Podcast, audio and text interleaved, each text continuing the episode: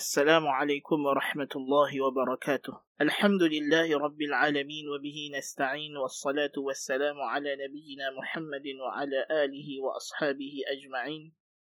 Amma ba'du. Sidang pendengar dirahmati Allah Subhanahu wa taala, kita bersyukur kepada Allah Tabaraka wa taala kerana dapat bersama-sama dalam sesi yang seterusnya ataupun siri yang kedua Sembang Pagi Jumaat. Pada sesi yang lalu kita telah pun membincangkan tentang penciptaan Adam alaihissalam, di mana ia merupakan antara peristiwa besar yang telah berlaku pada hari Jumaat. Bagi melanjutkan perbincangan tentang penciptaan Adam alaihissalam, setelah kita melihat pada sesi yang lepas bagaimana ayat-ayat Al-Quran dan Sunnah Nabawiyah menegaskan bahawa Adam alaihissalam adalah ciptaan khusus Allah subhanahu wa taala, dan begitu juga kejadian alam seluruhnya, langit dan bumi dan segala isinya, menurut agama Islam tidak ada syak lagi ia adalah ciptaan Allah Tabaraka wa Ta'ala. Terutamanya penciptaan Adam, yakni manusia, adalah khusus langsung dengan tangan Allah Tabaraka wa Ta'ala. Jadi apakah isu yang kita hendak bincangkan pada pagi ini? Berlanjutan daripada penciptaan Adam alaihissalam ini, di antara syubhah ataupun keraguan yang banyak ditimbulkan pada masa kini ialah berkaitan dengan teori Darwin berkenaan dengan evolusi, yakni perkembangan manusia. Perkembangan manusia daripada asalnya satu yang dipenamakan sebagai common descent, satu leluhur yang sama. Jadi menurut dalam teori Darwin, semua makhluk organisma yang bernyawa ini datang daripada satu leluhur, satu punca yang sama. Seperti mana kata Charles Darwin, "I view all beings not as special creations, but as the lineal descendants of some few beings which lived long before the Cambrian system was deposited." Dan dalam perkataan dia yang lain, "All the organic beings which have ever lived on this earth may be descended from some one primordial form or primordial form." So ini adalah uh, perkataan uh, Darwin dalam kitab dia The Origin of On the Origin of Species.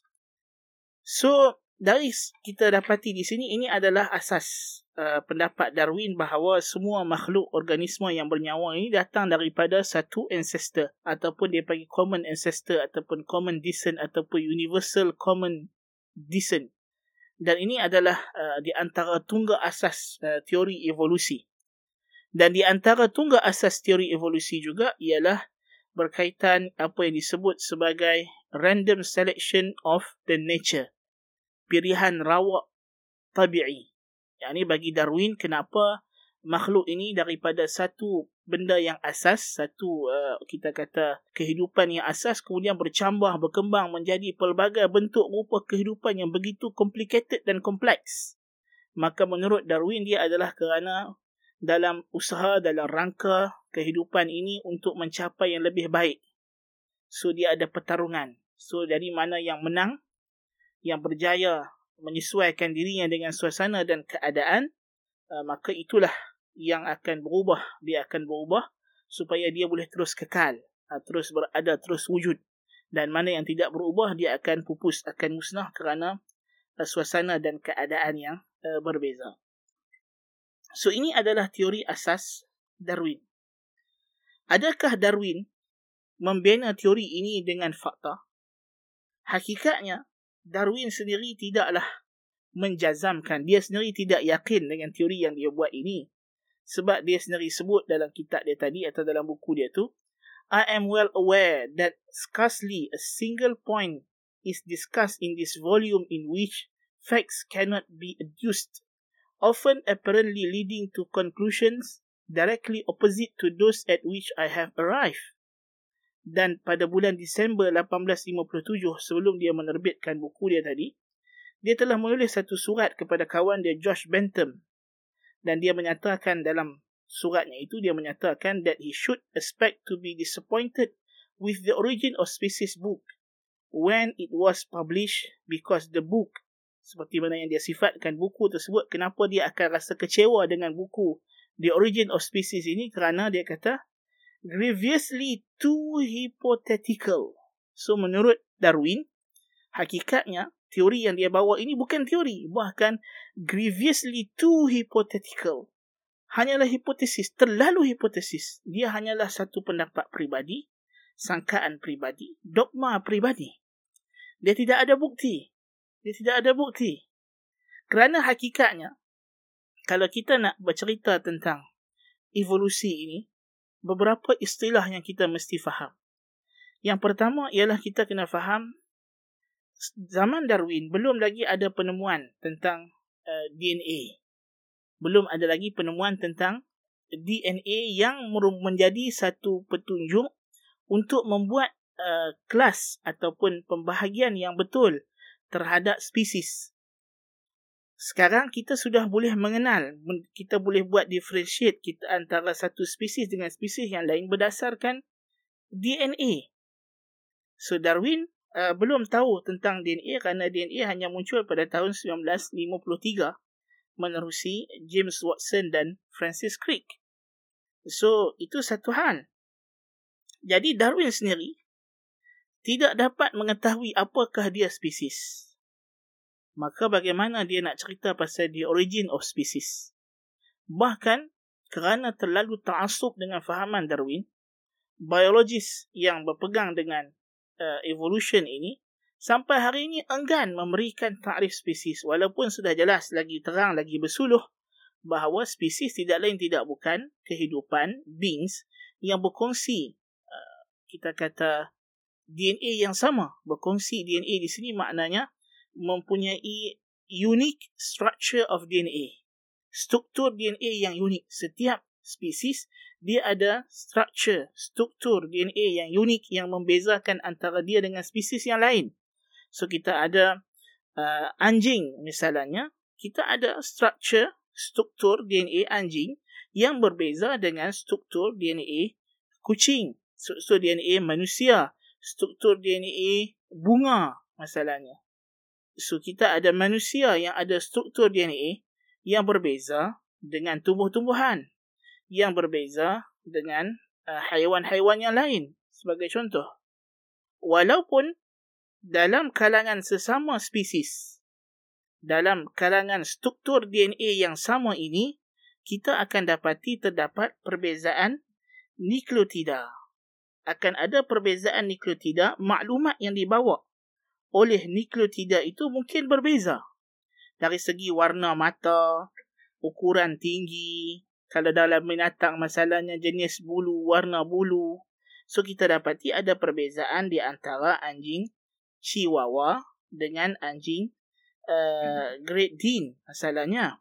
So, kita memang ada perbezaan di antara uh, haiwan ini. Tetapi, ini yang dipanggil sebagai microevolution. Apa yang disebut sebagai microevolution. Apa dia microevolution? Yakni perubahan kecil dalam spesies yang sama. Dalam spesies yang sama. So, uh, microevolution sebenarnya telah digunakan istilah dua jenis evolution ini. Micro and macroevolution. So, kita ada microevolution iaitulah perubahan dalam spesies yang sama dari segi Uh, anak dengan bapa mempunyai warna mata yang berbeza mungkin.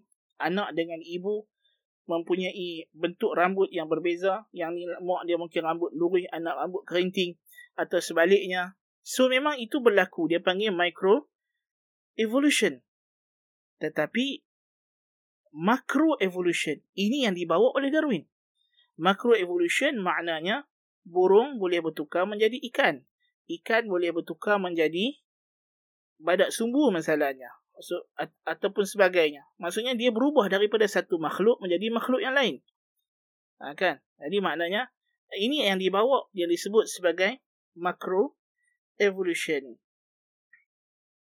Masalahnya kita dapati Richard Goldschmidt menjelaskan tentang masalah ni. Dia kata micro evolution, this term has been used by Dobzhansky for evolutionary process observable within the span of a human lifetime, as opposed to macroevolution. On a geological scale, on a geological scale, it will be one of major contentions of this book to show that the facts of microevolution do not suffice for an understanding of macroevolution. The latter term we will use here for the evolution of the good species and all the higher taxonomic categories. Ini disebut dalam buku dia, The Material Basis of Evolution. So, menurut uh, Goldschmidt, Richard Goldschmidt dalam buku dia ini, ialah microevolution yang dibawa oleh istilah ini, micro dengan macroevolution ini dibawa oleh uh, Dobzhansky, yang juga seorang penganut fahaman Darwinism.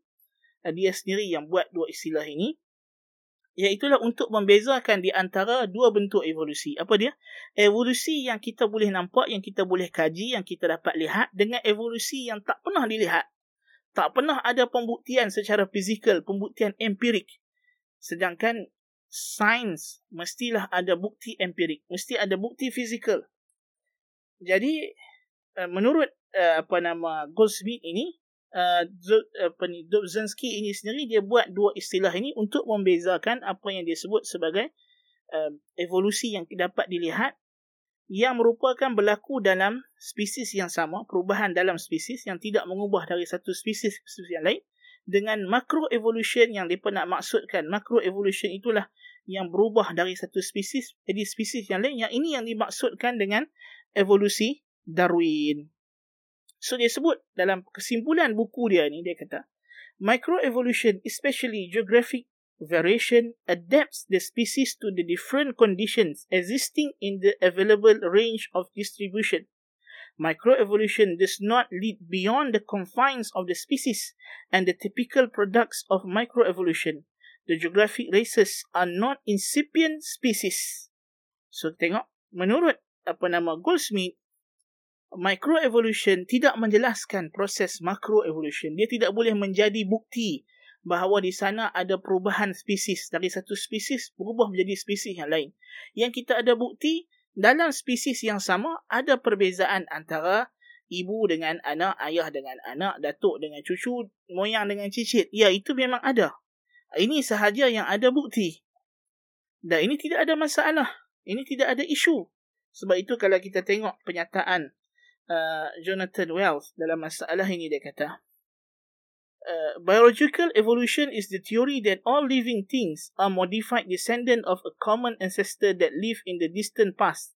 It claims that you and I are descendant of ape-like ancestors and they in turn came from still one primitive animals. Tetapi, kata Doktor Jonathan Wells juga, no one doubt that descent with modification occurs in the course of ordinary biological reproduction.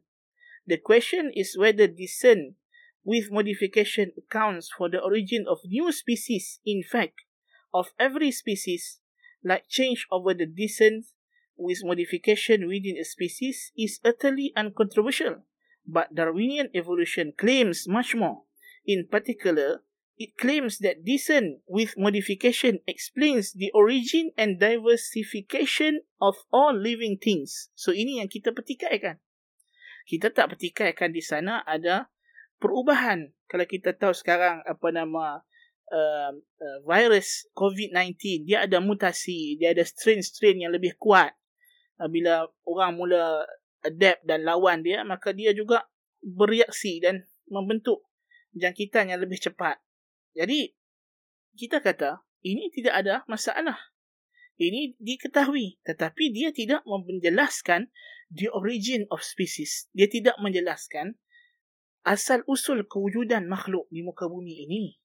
Dia hanya menceritakan bagaimana uh, seorang anak boleh ada muka yang berbeza dengan bapa. Seorang abang ada wajah yang berbeza dengan adik. Itu sahaja. Dia tidak menjelaskan bagaimana manusia itu asalnya wujud. Jadi ini persoalan yang Darwin nak jawab tapi dia tak jawab. Kan? Dia hanya memberi jawapan perbezaan. Yang ini perbezaan tak perlu kepada kajian saintifik. Kita nampak. Kita nampak mungkin prosesnya kita perlu. Tapi sekarang kita dah ada D N A. Kita dah tahu bagaimana benda itu berlaku. Kita tahu bahawa D N A ayah dengan D N A anak manusia adalah sama, mempunyai struktur yang sama. Berkongsi a unique structure of D N A, walaupun ada perbezaan dalam maklumat yang dibawa oleh nukleotida dari segi masalahnya warna mata, masalahnya warna rambut, masalah bentuk hidung. So, itu memang ada perbezaan. Tetapi, dia masih lagi struktur D N A manusia yang berbeza dengan struktur D N A tumbuh-tumbuhan, struktur D N A beruang, struktur D N A ikan. Dia berbeza. Dia tidak berkongsi. So, kita ada empat istilah yang kita kena faham. Yang pertama ialah apakah maksud D N A, apakah maksud struktur D N A yang berbeza, yang unik bagi setiap spesies. Dan kita sudah ada makna spesies. Apa dia spesies? Ialah yang berkongsi struktur D N A yang unik. Ini adalah dikira satu spesies. Kemudian kita ada dua jenis evolusi, makro dan mikro. Macro evolution and micro evolution. Dan kita tahu yang nak dimaksudkan oleh teori Darwin ialah macro evolution, dan macro evolution adalah sesuatu yang tidak pernah disaksikan, yang tidak pernah berlaku dalam ujian makmal. Yang kita nampak, yang kita saksikan ialah microevolution. Dan Darwin sendiri telah mengakui bahawa teorinya hanyalah bersifat grievously too hypothetical. Terlalu hipotesis. Tidak mencapai tahap teori pun sebenarnya. Jadi apakah lagi yang kita boleh harapkan dengan teori ini? Dia tidak menjelaskan the origin of species hakikatnya. Jadi, kita boleh katakan di sini bahawa teori Darwin bukanlah fakta. Dia bukanlah fakta. Kerana kita tahu fakta sains mestilah berpijak kepada bukti empirik. Dan teori sains yang kukuh mestilah berpijak kepada bukti empirik yang jelas, yang nyata. Dan kalaupun dia teori, maka teori bukanlah fakta. Teori bukanlah scientific facts. Teori adalah tafsiran, anggaran yang dibuat oleh pengkaji, oleh observer, oleh pemerhati tentang satu fenomena yang berlaku di depan mata dia. So, anggaran ini boleh pelbagai dan melihat dari sudut pandang yang berbeza dan dari sudut akidah yang dipegang oleh orang tersebut. So, kalau kata Darwin daripada asalnya lagi, dia tujuan dia bawa teori ini sebab apa? Nak menafikan kewujudan Tuhan. Itu adalah point dia, itu adalah matlamat dia sebenarnya, adalah untuk melawan akidah, kepercayaan kepada kewujudan Tuhan. So, tentulah apa sahaja yang dia akan cuba buat, dia akan cuba tafsirkan kejadian alam ini di luar daripada pengaruh ataupun di luar daripada ciptaan Tuhan. Dia tidak mahu ada istilah Tuhan dalam mentafsirkan kewujudan alam ini. So, itu adalah matlamat dia. So, dari sudut-sudut pandang dia itu, itu mempengaruhi cara dia mentafsirkan kejadian alam, fenomena yang dia kaji, yang dia lihat. So, kita tak boleh kata apa yang dia bawa ini adalah fakta. Faktanya kita dapati, ya, memang ada perbezaan, perubahan dalam spesies yang sama. Tapi adakah perubahan dalam spesies yang sama ini boleh membawa kepada conclusion, satu kesimpulan bahawa sebenarnya origin of life, punca kehidupan ini datang daripada perubahan spesies-spesies-spesies-spesies? Tentulah tidak mungkin. Tidak ada ada sokongan bagi perkara tersebut. Ini adalah satu hakikat. Untuk sesi pagi ini, ini yang saya nak bawakan, bahawa kita jangan keliru dengan istilah. Kerana golongan evolutionist, golongan Darwinis akan cuba mengelirukan kita. Sampai hari ini, mereka enggan memberikan satu tafsiran yang jitu, yang padu berkenaan dengan makna spesies. Walaupun sudah lama kita menemui tentang D N A, dan dia bukan lagi satu perkara yang sukar untuk kita menentukan ini adalah satu spesies yang sama, ini adalah spesies yang berlainan. Tetapi sampai sekarang, golongan biologis yang berpegang dengan agama Darwin ini enggan memberikan kita satu tafsiran spesies yang jelas. Ini satu perkara. Yang kedua, mereka cuba memanipulasikan perbezaan di antara microevolution dengan macroevolution. Misalnya kita ada Richard Dawkins. Bagi dia benda ni sama. Bagi dia uh, apa nama microevolution, bila dia berlaku berulang-ulang kali akan membawa kepada macroevolution. Kita kata macam mana? Syarat untuk berlakunya macroevolution mestilah ada perubahan pada struktur D N A yang unik. Maknanya struktur D N A manusia, untuk membolehkan manusia ni bertukar menjadi gorila masalahnya, atau bertukar menjadi uh, monster ke, daripada uh, manusia nak jadi Spiderman, nak jadi apa saja yang digambarkan dalam filem-filem mereka untuk membawa fahaman Darwin ini, perlu berlaku perubahan D N A. Perubahan D N A. Dan mengikut fahaman Darwin, perubahan D N A ini tidak boleh menjadi mendadak. Dia mesti berlaku secara gradually. slowly and gradually. Dia tak boleh dia mendadak. Dia tak boleh just bila Spiderman tu minum ayak, ada D N A labah-labah, terus dia berubah jadi Spiderman. Atau terus berubah jadi Cicakman. Tidak boleh begitu. Mengikut fahaman Darwin, dia mestilah berubah dalam tempoh yang lama, dari satu spesies berubah jadi satu spesies yang baru, kepada spesies yang baru, berbilion-bilion tahun. Ini. Tapi tidak tidak berlaku. Tidak berlaku. Ha, kan? Jadi kita kata, untuk membolehkan berlakunya spesies yang baru, mesti berlaku mutasi, berlaku perubahan pada struktur D N A. Tapi kita dapati, tidak ada berlaku perkara ini pada microevolution.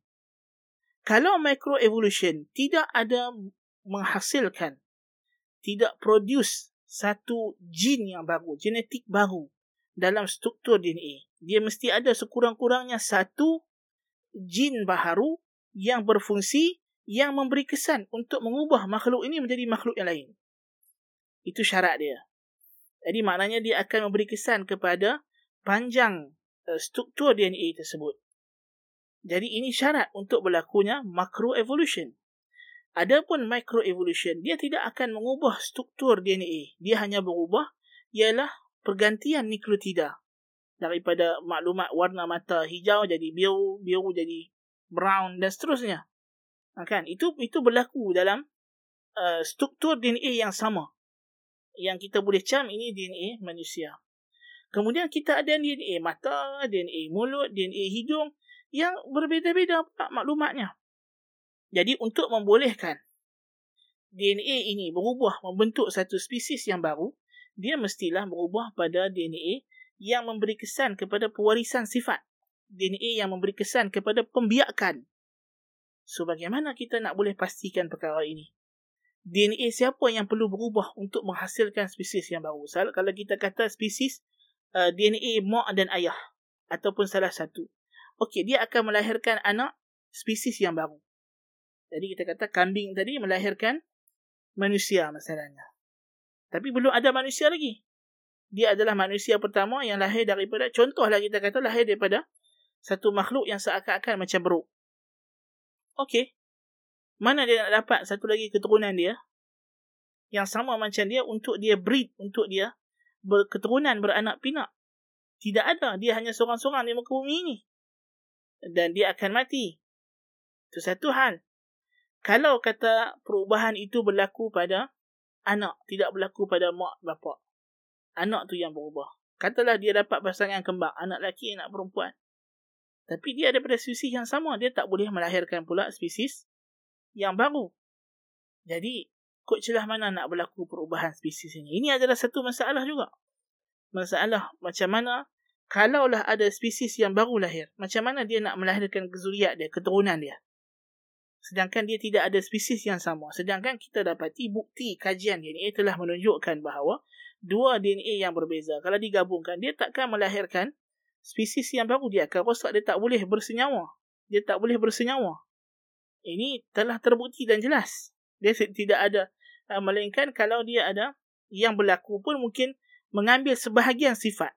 Untuk dia bertukar menjadi spesies baru, itu tidak mungkin berlaku. Untuk menjadi makhluk baru, dalam makna bahasa kita ni, dia jadi makhluk baru. Maksudnya, kita gabungkan pokok, kahwin dengan satu binatang, tiba-tiba jadi gergasi. Ha, itu maksud dia macam itu. So, t- tidak ada berlaku macam itu. So, kena faham betul-betul makna evolusi Darwin ni. Kita jangan bayangkan Uh, apa nama sifat macam kita kata um, uh, uh, apa nama kambing yang disenyawakan dengan anjing masalahnya, keluar ada sebahagian sifat anjing, dia ambil sebahagian sifat anjing, tapi dia tak jadi spesies baharu, dia tak jadi makhluk baru, dan dia akan terhenti dekat anak dia ni saja. Dia takkan breed lagi jadi uh, kambing yang baru, yang dia tidak akan begitu, kan? Jadi maknanya kita kena faham maksud evolusi ni. Sebab itu kita tekankan tadi perbezaan micro dengan macro evolution tadi. Ini yang paling penting kita kena faham supaya kita tak ditipu oleh golongan ini. So semata-mata kita menyaksikan berbilion-bilion kali berlakunya perubahan secara mikro, ini tidak membawa natijah untuk berlakunya perubahan secara makro. Perubahan secara makro daripada keturunan yang sama. Jawapan bagi perubahan pada makhluk yang muncul ini ialah satu-satunya jawapan ialah dia diciptakan oleh Tuhan secara langsung. Special creation daripada Tuhan Azza wa Jalla. Ini yang sepatutnya kita jadikan dia sebagai tafsiran. Satu-satunya tafsiran yang boleh diterima, yang wajar untuk mentafsirkan kepelbagaian makhluk, kepelbagaian jenis spesies yang ada dalam alam ini. Jadi, uh, cubaan golongan evolutionist ataupun Darwinis ini untuk memutakbelitkan istilah-istilah ini, ini yang kita kena perlu jaga bila kita nak berbincang dengan mereka ataupun kita baca maklumat-maklumat yang mereka bagi. Mereka akan cuba kelirukan kita dengan perkara yang macam ini. Mereka tak nak jelaskan apa maksud spesies, apa maksud speciesization, apa maksud sebenarnya, apa nama kita kata tadi, micro dengan macro evolution. So, hakikatnya ini adalah istilah yang sangat penting supaya kita tidak tertipu dengan golongan tersebut. Dan insya-Allah kita akan bincangkan sejumlah dalil mereka yang mereka cuba bawa untuk membuktikan berlakunya evolusi macro evolution ini nanti uh, pada siri yang akan datang. So siri yang kedua ini, apa yang saya nak pendengar faham dahulu ialah empat perkara, empat istilah. Kita ulang lagi sekali, iaitulah yang pertama, apakah maksud unique structure of D N A, struktur istimewa D N A bagi setiap makhluk yang berbeza. Itu satu. Yang kedua, apa maksud spesies? Spesies ialah satu spesies yang sama, kita boleh kategorikan dia sebagai satu spesies, satu jenis makhluk yang sama ialah kalau dia ada satu struktur D N A yang istimewa yang sama. Kalau dia ada struktur D N A manusia, maka dia adalah manusia. Kalau dia ada struktur D N A rama-rama, maka dia adalah rama-rama. Dan seterusnya. Kemudian perubahan boleh berlaku dalam spesies yang sama yang kita panggil sebagai microevolution, yang membantu spesies ini untuk adapt dengan suasana dan keadaan. So kita dapati bangsa Melayu berbeza dengan bangsa Cina, bangsa Cina berbeza dengan bangsa Eropah, Eropah berbeza dengan bangsa Amerika. Kenapa? Di antara faktor yang mendorong perbezaan ini ialah kawasan tempat tinggal mereka, cuaca, cara makan mereka dan sebagainya. So ini memang berlaku. Allah Ta'ala jadikan perkara tersebut supaya kita boleh adapt dengan suasana. Tetapi tidaklah manusia itu kalau dicampak ke kutub utara jadi beruang kutub. Itu tidak pernah kita jumpa begitu. Tidak pula manusia kalau dicampak ke dalam laut menjadi ikan paus. Tidak berlaku begitu. Tidak pula ikan paus kalau kita ambil bubuh di atas gunung lama-lama-lama-lama dia jadi pokok. Tak ada kita jumpa begitu. Ha, so ini kita kena faham. So, microevolution memang ada. Yang dibawa oleh Darwin ialah macroevolution. Yang kita sebut tadi, ikan paus, kita ambil bubuh di atas gunung, tiba-tiba jadi pokok. Lama-lama, lepas bilion-bilion-bilion tahun, anak dia akan berubah jadi batu, jadi pokok. Ha? Manusia dicampakkan duduk di kutub utara, lama-kelamaan dia jadi burung kutub. Ini tidak berlaku. Jelas tidak berlaku. Ya, memang mereka ada sejumlah dalil yang mereka cuba bawa dan insya-Allah kita akan bincangkan perkara ini pada sesi yang akan datang biiznillah ta'ala. Aqulu qawli hadha wa astaghfirullahal azim li wa lakum. Subhanakallahumma bihamdika ashhadu an la ilaha illa anta astaghfiruka wa atubu ilaik. Wassalamu alaikum warahmatullahi wabarakatuh.